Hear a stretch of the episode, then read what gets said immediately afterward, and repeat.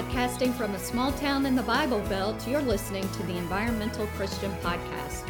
No, that is not an oxymoron. It's a podcast for environmentalists and Christians and Christian environmentalists and environmental Christians. Just keep listening. It's a podcast for you.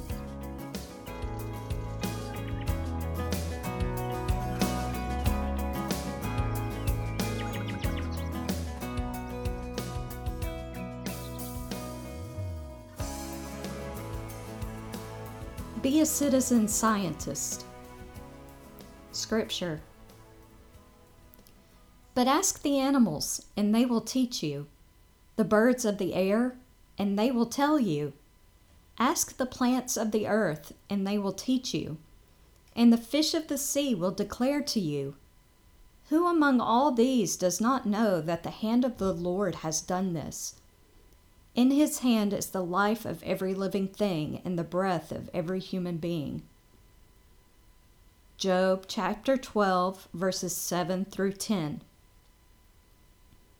You've heard the saying, when it rains, it pours. That's what was happening to Job. All because Satan said that Job only loved God because everything was good in Job's life. God allowed Satan to test Job. Admittedly, I don't understand this part, but it's what happened. So, while Job was getting the news that all his livestock were dead, he got more news that his children were dead. When it rains, it pours. And it kept pouring. Friends came to comfort him as he was experiencing this grief while suffering with boils and blisters. Job was miserable. And his friends weren't making it better. Back then, people believed that you must have sinned if you were suffering. Basically, Job's friends wanted to know what he'd done to tick off God.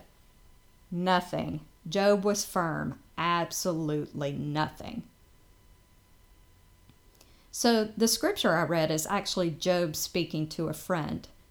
Job just told his friend Zophar that Zophar is not telling Job anything he doesn't already know. But Zophar was talking heady things Job brings it back down to earth. Job sees the power of God through the creation around him. One of my classes in grad school was called biomimicry. It quickly became my favorite. Biomimicry is the imitation of life's genius. I believe I know the creator of life, so I believe it's the imitation of God's genius. Biomimicry looks at nature to see how it solves problems and what we can learn from it. An example is Velcro. A man was walking his dog in the Alps and noticed burrs attached to the dog's fur. He also noticed them on his socks and pants. He was curious, so he took a burr and put it under a microscope. He could see tiny hooks. The more hooks, the stronger the attachment, he decided to invent something that could be used instead of mes- metal fasteners. Every parent of a preschooler is thankful for Velcro.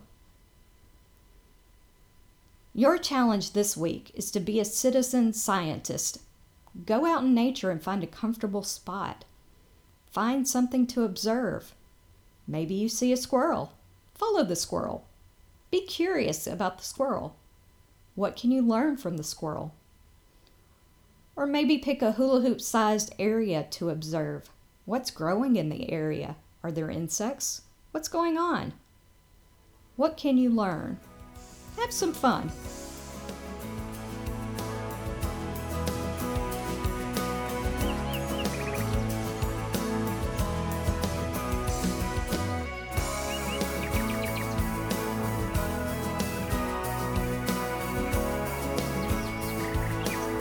Hey, thanks for listening to The Environmental Christian.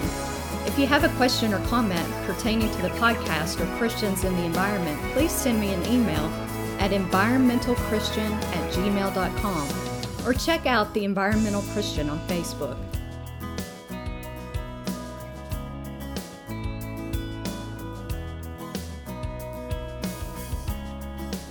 May the Lord bless you and keep you. May the Lord make his face to shine upon you and be gracious unto you. May the Lord lift up his countenance upon you and give you peace.